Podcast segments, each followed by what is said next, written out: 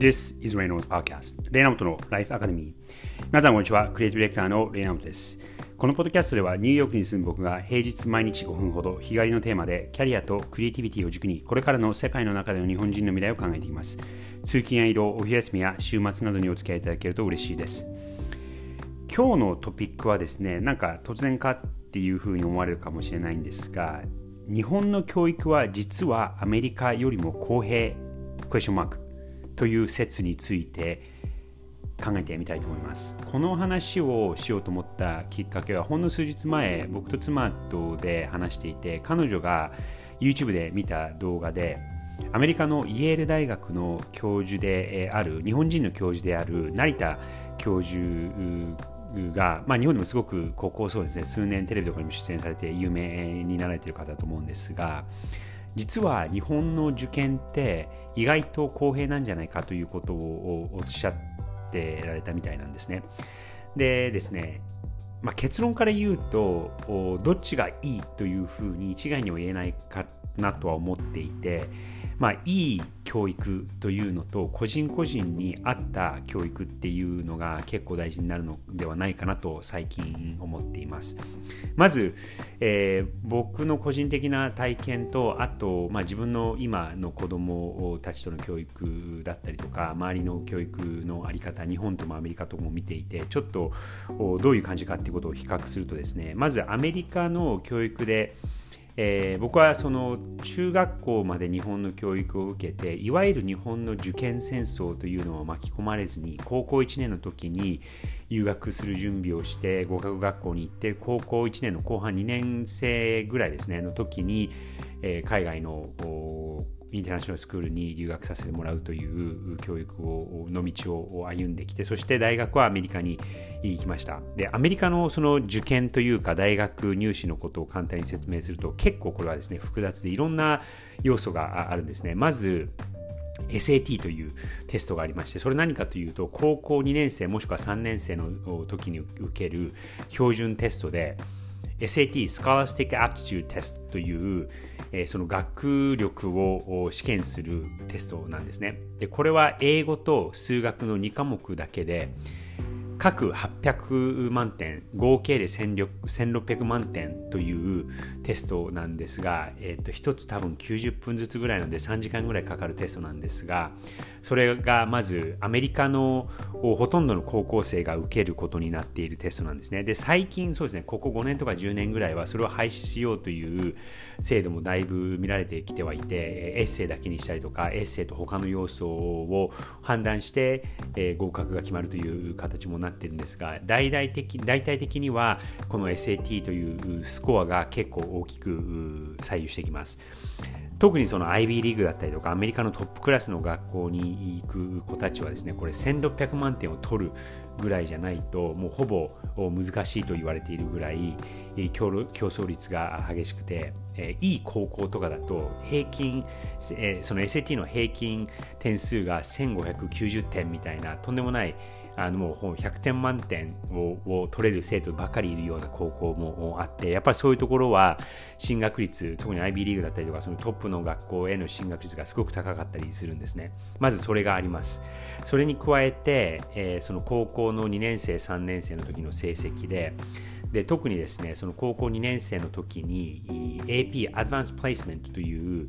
大学レベルの科目を高校の時に取れるとい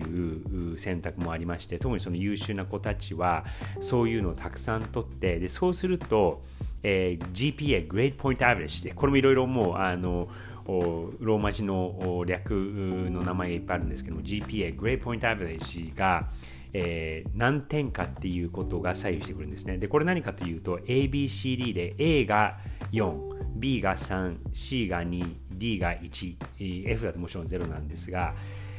科目ごとの成績 ABCD を4321の段階で、え、数字化をして数値化をしてでその平均を、えー、大学に送るということがあるんですね。で、AP、アドバンスプレイスメントのその大学レベルのクラスを取っていると、その A がですね、5になって、で、GPA が普通だったら100点満点でも4なのが、えー、AP を取ることによって4以上になってそして成績の見え方もそれさらに良くなるというそういう状況になってくるんですねでそうすると大学の入試にまたさらに有利になると。はいでそれプラスエッセイ書かなきゃいけないエッセイだったりとか課外活動部活だったりとか、え課外部活活動だけではなくボランティアをやってるかとかどうやってコミュニティどういうようなコミュニティサービスをやってるかというようないろんなそういう活動の方も見られてきて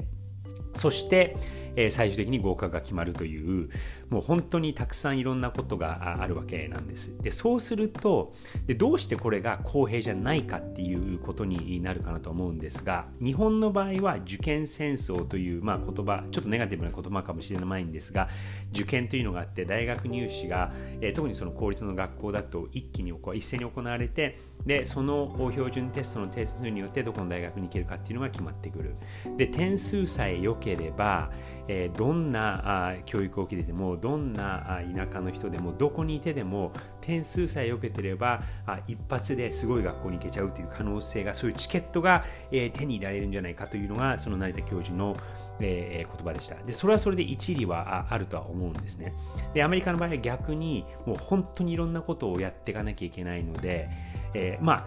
あ、あのそれを覆すと裕福な環境の子じゃないとそういういろんなことができない場合がすごくあるんですね。そのボランティアというのもやっぱりその、ね、ボランティアをやってる余裕がないとできないことであんまりその裕福な家庭じゃなくてそれこそその高校生の頃からバイトをしないとなかなかこの生活にが苦しくなったりとかそういう状況の子たちもアメリカの、まあ、貧富の差がすごくあるので少なくないんですね。ということを考えると結局裕福な子たちがいい大学にエリートの大学に行けるという道になっちゃってるところもあってもっともっと極端なことを言うと自分が生まれた郵便番号が何かっていうことででで特にアメリカの場合はえー、地区によって郵便番号の地区によって、えー、いい地区と貧しい地区っていうのがすごくはっきり分かれてるんですね。でそれも人種によって例えばここは白人の地区ここは、えー、有色人種の地区でそも特にその黒人の方だったりとか、えー、ヒスパニック系の方だったりとかっていうのがこう集まっちゃうような目に見えない、まあ、法律でこう分けられているところも正直あるんですがそういうことにによって、えー、育つ環境がえー、もう生まれたとこから決まっていってでその段階で大学どこの大学に行けるかっていうのがある程度決まっちゃうっていうところがあるので実は公平じゃないというのはそれはそれで一理結構あるのかなとは思います。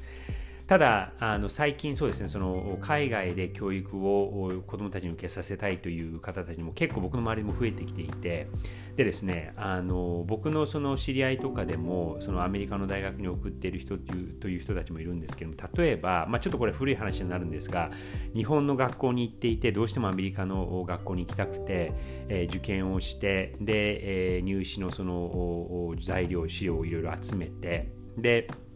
その僕の知り合いの人はですね優秀なんですけども結構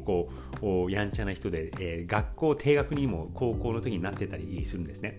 でどうやらその大学がその資料を見ていや君資料ではすごくいいんだけどこの定額になってるのはどういうことなんだ？学校はこういうこと言ってるけどあなたの話も聞きたいって言ってわざわざ電話をしてきて、えそして、えいやあなたの言ってることは正しいしそれを認めるからうちの学校に来てくださいという IB リーグの日本の学校から IB リーグの大学に進んだっていう事実もあるのでそういうところを見るとすごくあのいい意味で本質的なところは見てくれるのかなとは思います。受験がその一発勝負でえー、環境に限らず環境に縛られずいい大学に行けるというチケットはあるもののあまり本質的じゃないところもあって、えー、アメリカの試験は試験だったり入試はあのすごく大変なんだけどもある意味本質的な見てなところを見てくれるのもあるので、まあ、どっちがいいとは言い切れないと思うんですがそういう違いがあるということも、えー、もし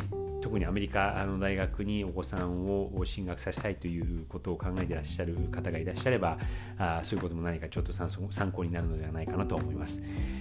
実は日本の